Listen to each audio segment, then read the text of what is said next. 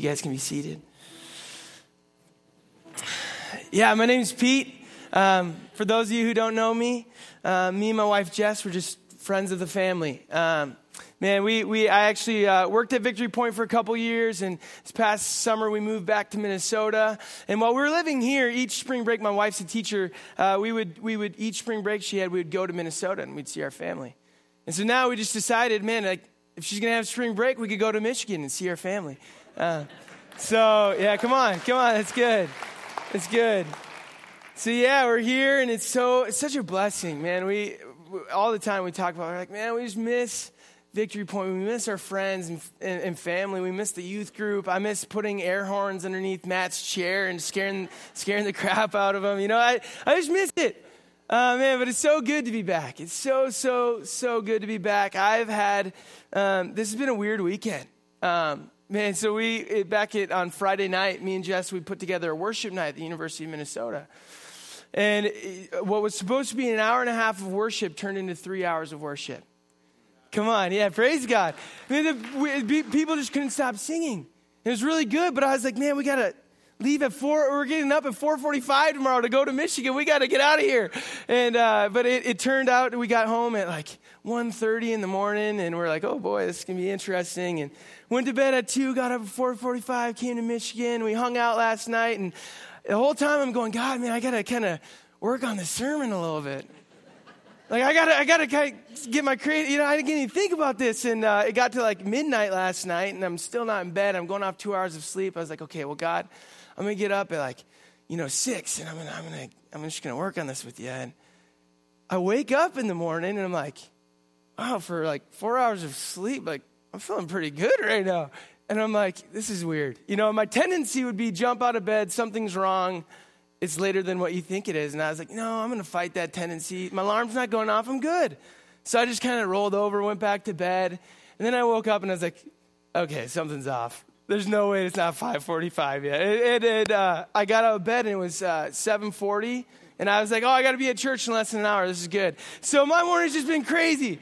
But uh, man, nonetheless, it is so, so fun to be here. Man, I know you guys have been going through a series called A Meal with Jesus, and you've been talking about how Jesus was using like this, this thing of a meal, right, to, to extend grace, to establish community as a way to disciple people and to share the good news of the kingdom. Come on. Something as little as a meal, Jesus was using it at, and many of you know, like I, am finishing up um, my, my time in seminary, and, and one of my assignments this week was to, to read through the Gospel of Luke in one sitting. And I was like, that's fitting. Because I know Victory Point, you guys are reading through the Gospel of Luke. And so I was sitting down, I was reading this, and I was just gripped as I read Jesus' life. It's so amazing. See, everywhere that Jesus went, he was on a mission. Literally, his whole life was lived in surrender to the Father, and everywhere he went, he saw it as his mission field. And so we read about Jesus going here and there, and man, it's like it's like rapid fire. It's like one story after another, one testimony after another. Jesus is just radically surrendered to his Father, and he's seeing the kingdom of God break out.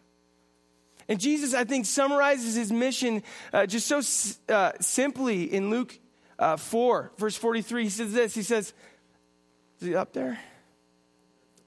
Okay.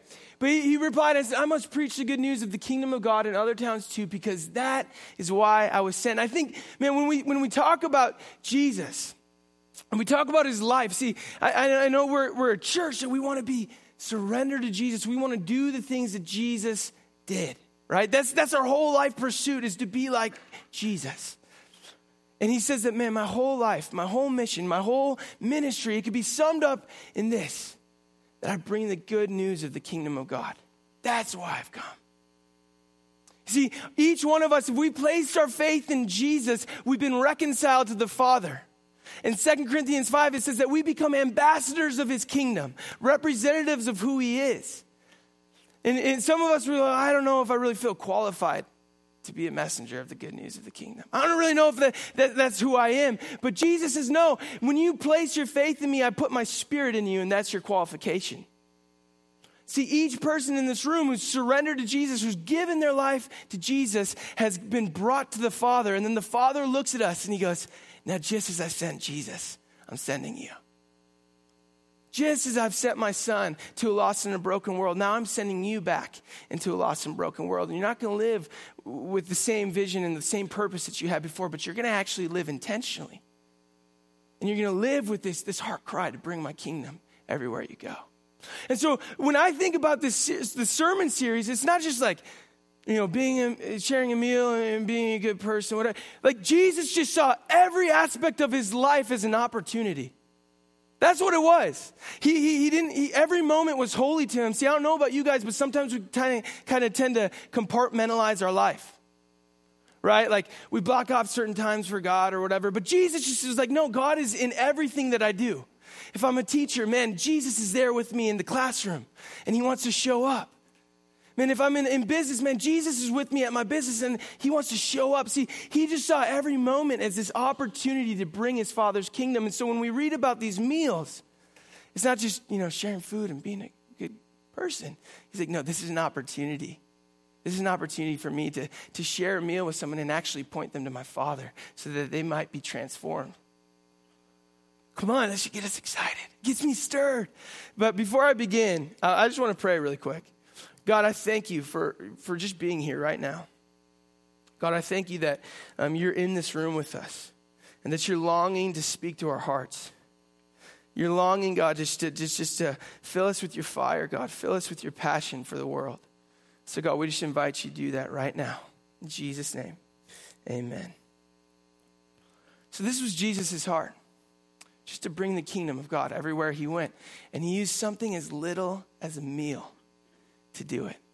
Man, that convicts me so much because how often am I just kind of trying to make it through my day? How often am I, am I just going and I'm eating and all this stuff, but then I just don't even really focus on the world around me? But that was impossible for Jesus. See, everywhere Jesus went, he was establishing community. I mean, you read about it, he had, he had the, the inner circle of his three best friends. Then he had the 12. Then he had the 72. And everywhere he went, you know, thousands of people would flock to hear Jesus. See, Jesus was constantly, Matt talked about this last week when he called Levi or Matthew, he called him to follow him. And what he was doing was he was going into the, the darkness of brokenness, he was calling broken people to come to him.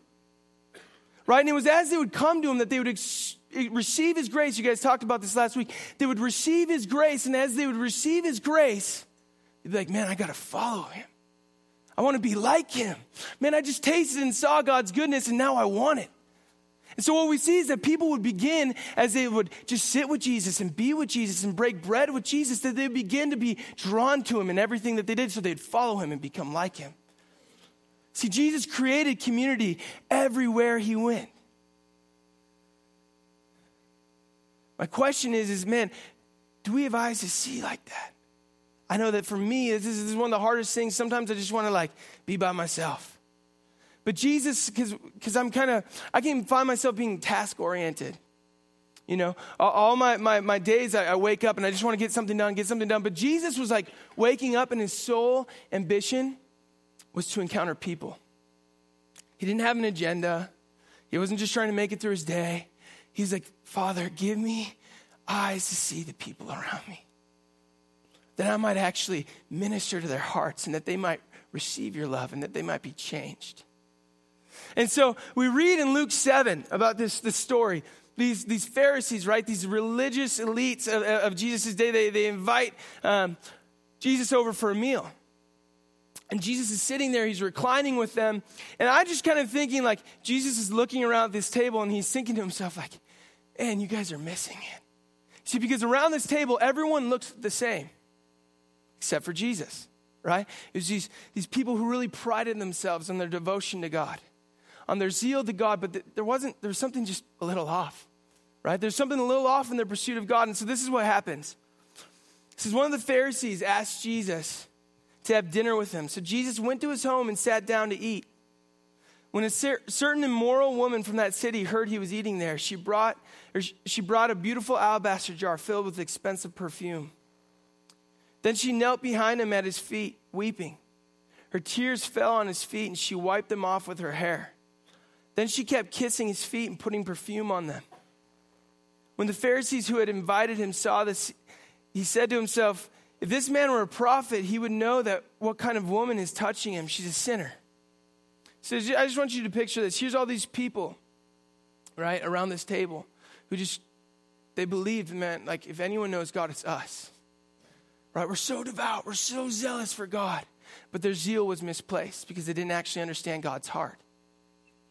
So we know that Jesus came in first and foremost to bring us back to God, but he also showed us how we were called to live our lives.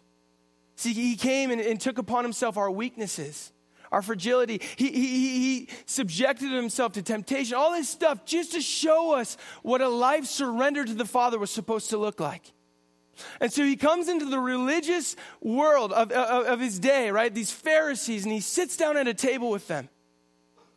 And he wasn't just there to just not do anything. He was there to show them, like, no, if you guys really think you're zealous for God, if you really think that you know God, well, this is what he actually looks like. And this woman comes in. And look at this religious mindset. They go, oh, wow, ew, what's she doing here? Like, this is weird. It's uncomfortable.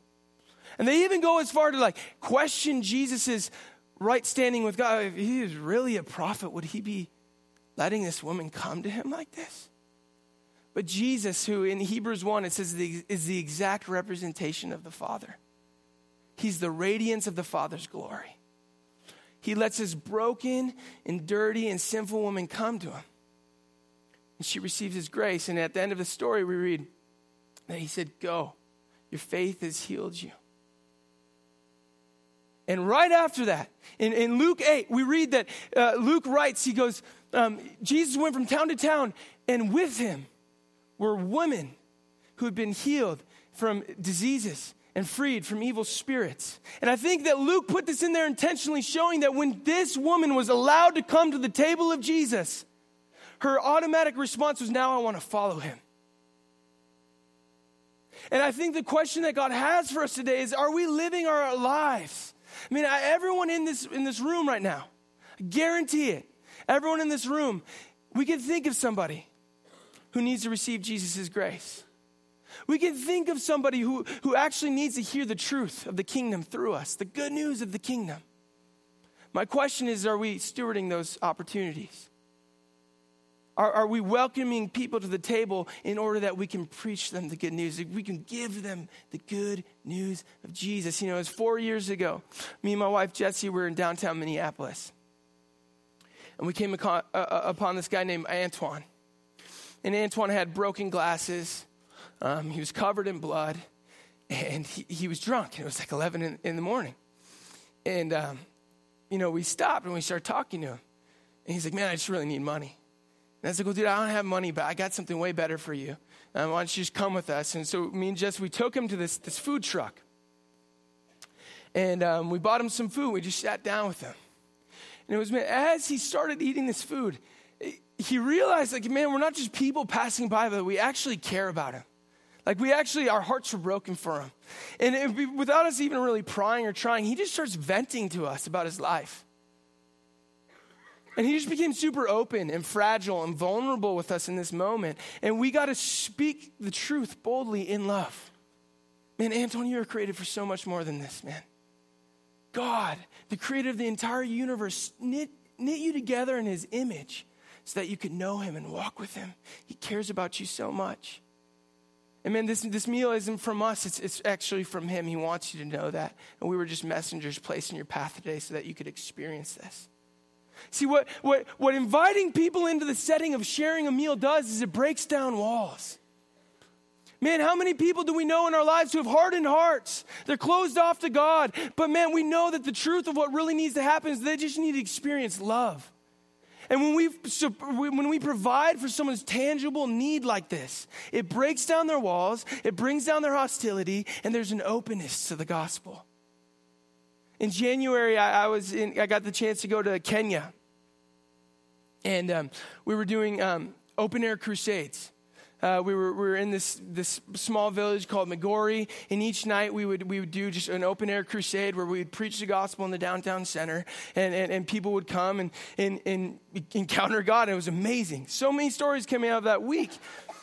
But my favorite story was um, I brought my, one of my, it was just, I went by myself and I brought um, just one good buddy because I knew he was a photographer. I was like, man, I can't go to Kenya and not get good pictures. This is going to be awesome. And so he came along with me, and while he was there, he's like, man, I just really want to play PlayStation. And at first I was like, come on, dude, we're in Kenya. Like, PlayStation, really? And uh, but I was like, whatever, man. Like, you know, you got free time. If you if that's really what you want to do when you're in Kenya, like, go ahead. You know. And uh, he disappears with our, our our guide into this like really shady building. And I'm like standing outside and like I'm sticking out like a sore thumb at this point. I'm like, okay, I'm not gonna stay by myself. So I went into this building and I, you know, you're winding in and out of these hallways and I end up in this this video game room where they're trying to rent this PlayStation. And I'm like, man, I don't really want to be here, all this stuff. And so I just sit down and in walks these three teenagers from the local school. And um, I'm like, Lord, what do you want to say to these guys? Like, if I'm to be here, if I'm just to be sitting here, man, I'm not going to sit here without purpose. God, what do you want to say to these guys? And so I just start talking with them. And I start, you know, everyone um, in that region, man, is kind of like, here, a lot of people identify as Christian, right? Oh, yeah, yeah, I believe in Jesus. Okay, but are you following Jesus? He asks us follow him. Like, are you? So I'm talking with them. They're like, yeah, I mean, I don't know. I believe in God and all this stuff. And I just start sharing my testimony. But man, yeah, when I was your age, dude, I was, I was really broken. I was into all sorts of stuff and my life was broken. I was hopeless. I was really sad, all this stuff. But when I opened my heart up to Jesus and I let him in, he changed everything. Thanks so much, dude. Last time I drank one up here, I choked, so I don't know if I'm going to do that. Um, and I'm like, man, I was so broken. And they're listening. And I'm, it was just this moment, the sweet moment with the Lord where I was like, man, I can tell that God's touching their hearts right now. And so I exchanged numbers with them. And we leave that place. And one of the guys' name uh, was Solo Flex. it's an awesome name. I told him that. He's like, my name's Solo Flex. He's like, that's awesome. And, uh, and he texts me and he goes, he goes, hey, Pete, before you leave, um, I'd really like to see you again. I know you're leaving soon and you guys are busy, but I'd really love to see you. And each night, what would happen is we'd go to these um, crusades, we'd, we'd preach, we'd see God move, and then we'd go home to our hotel and we would just hang out and we'd eat food. And so I was like, awesome. Like, let's invite him to have a meal with us.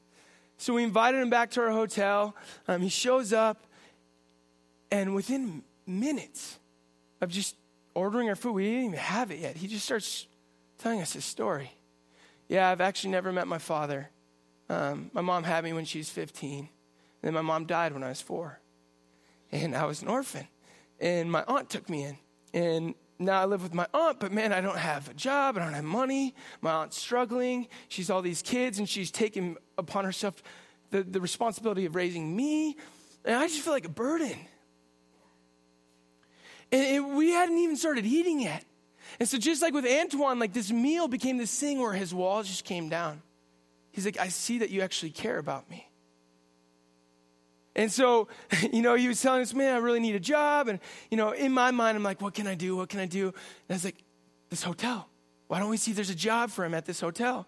And so we're leaving with Solo Flex. I don't even know why I'm telling this part of the story, but it's cool. And and the manager like is like comes outside and they had had this massive van of like, you know, just the, the classic tour, African safari tourists come in. And all these people were complaining it's too hot, we need fans. So the manager came up to me, and was super blunt. He's like, Man, do you have a fan that I can have for, for these people? And I was like, Well, do you have a job that my friend can have? Because I'll trade you. I'll give you this fan if you can get him. And I'm just saying that because, man, because we invited him into this meal, we had an opportunity to minister into his life. And we had the opportunity to show that, man, we care more about you than just like these temporary things. We actually care about your spiritual, like, destiny. Like, who are you aligned with Jesus? Are you following him? And we, we still text. He calls me once a week. And I'm just saying that because, man, as Jesus went, he had eyes to see the people who needed to encounter the Father's love. And he didn't just acknowledge it and move on. You know, and sometimes it's so often what we do. We acknowledge it and we move on. But Jesus would then invite them into his life. And it's like this sinful woman who was invited to the table of Jesus. She encountered his love and she wanted to follow him. And I just believe that God is saying, man, I want to use you guys in the same way. Like, open your eyes. The harvest field is ripe. Jesus said that in John 4. He said, Open your eyes and see that the harvest field is ripe. And when you see that, now be attentive. God, who you, who are you calling me to invite in to my community? Who you're calling me to minister to, God, I want to bring them around the table so that they can hear your truth. See, it's more than just getting them a meal and, and just being like a good person about it. Hey, okay, now have a good day. But it's as we do that, man, they begin to open up. They trust us. They begin to say, oh, wow, there's something different about you. You actually care about me.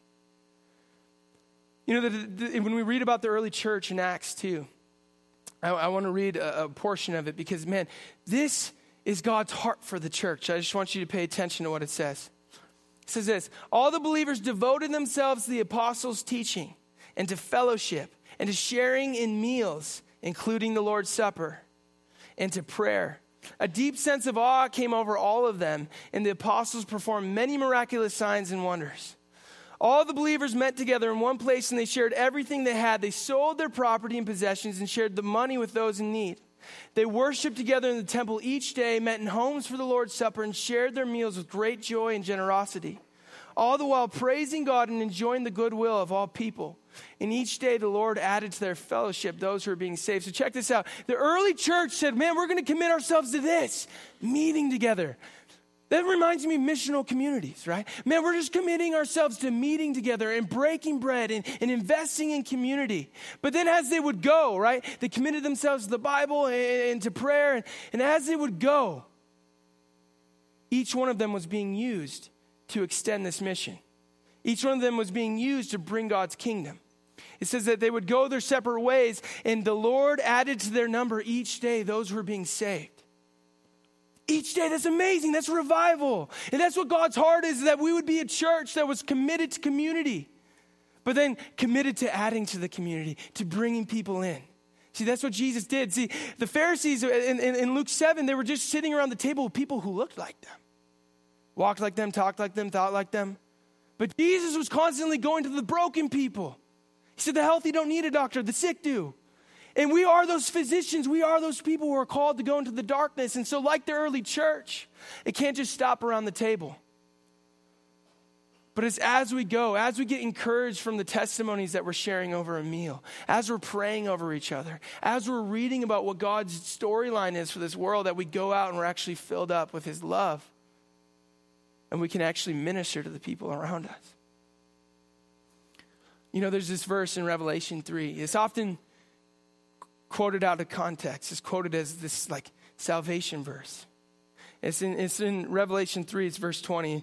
And it's Jesus speaking to the Laodicean church. And this is what he says Look, I stand at the door and I knock. If you hear my voice and open the door, I will come in and we will share a meal together as friends. Look, Jesus is talking to the church. He's talking to believers. He's not talking to people who don't know him. He's talking to people who had encountered him, who'd given their lives to him, but then grown cold, apathetic, lethargic. And three weeks ago, I was in my office at our house and I was just praying. And um, God was just really stirring my heart. You know, I, all week, man, Matthew 24 had been on my heart. Was Jesus is talking about his return. He's talking about what he's coming when he's coming back to the earth. What's it going to look like? And and and I was like, oh man, uh, this verse is just it's like it's killing me, God. Like I, it, it grieves my heart. And uh, it was ironic because like that morning, like for one of my assignments, I had to read Matthew 24. And, and in Matthew 24, Jesus says, when the Son of Man returns, this is what he's going to find the earth like people's love will grow cold, their hearts will grow hard. It'll be like in the days of Noah, when, when people went about eating and celebrating and partying, and they didn't know about the flood until the flood came. He says, That's what the earth will be like. And when I read that, this is what I think. He's getting most of the world when Jesus returns is going to be completely unaware of God. They're just going to be going through the motions. And so Jesus is standing at this, the door of the hearts of people who've encountered him, who've received his love. And he's saying, Look, you've grown cold. You're just going through the motions. I have so much more for you. If you'd knock or if you'd open the door when I knock, I'll come in and I'll eat a meal with you. Man, I get so convicted by this. Because how often am I just going through my life without an awareness of God? How often am I waking up and my day is all about me and my needs and what I need when Jesus said, Pick up your cross and follow me? It's heavy, right? It's heavy. I, the first thing I did, I started crying, and then I texted my whole family this group message. I was like, You guys, Jesus is knocking on your heart, you got to open it because he wants to eat with us. See, it's as we open up our hearts and we eat with Jesus, what that means to me is that we just go deep with him. That we allow him to teach us, that we allow him to lead us in, our, in the scripture, that we allow him to speak to our hearts and give us direction. It's as we do that that we're like his disciples who, when, when he called Levi, and Levi became Matthew, and they ate together. And then it was as Matthew was going deep with Jesus that he actually became like Jesus. See, it says we open up the doors of our heart to God and we say, God, I want to I want to spend time with you. I want to go deep with you. I want to eat with you. That we begin to change. And our eyes begin to see things that they didn't before. And our hearts begin to love in a way that they haven't before. See, some of us, we just need to pray this prayer God, if you're knocking on the door of my heart, God, if I've grown cold towards you, God, if I'm living for myself, then I invite you in right now. God, you can have your way in my heart. You can do whatever you want to do in me. I am yours. I want to be used for your glory. And it's when we pray that prayer and we actually create a space where God can come in and speak to us that our lives begin to change. And all of a sudden, I'm going into work, and man, that, that guy who's really been a burden the last couple months, man, I actually see this way more than him just being a burden to me, like he's broken. And he just needs somebody. Hey, dude, you want to go get lunch with me? I'm going to go get lunch later. And it's as we do that, the doors begin to open for the gospel to go forth and for the ministry of the Holy Spirit to take place. Hearts begin to get healed. Come on, bodies will get healed. Like all these things will happen because we're actually having eyes to see the brokenness around us. See, Jesus, everywhere he went, he created community. He fostered it, he had it with his friends, but he didn't just stop there with his friends. He actually brought it to others.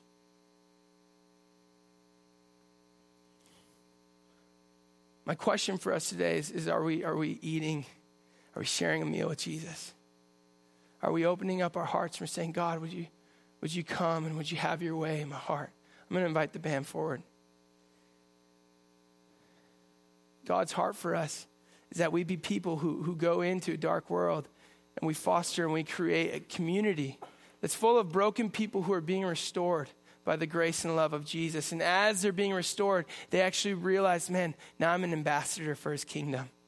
And my qualification rests in this alone that my faith is in him, I've been made right with him, and he's given me his spirit.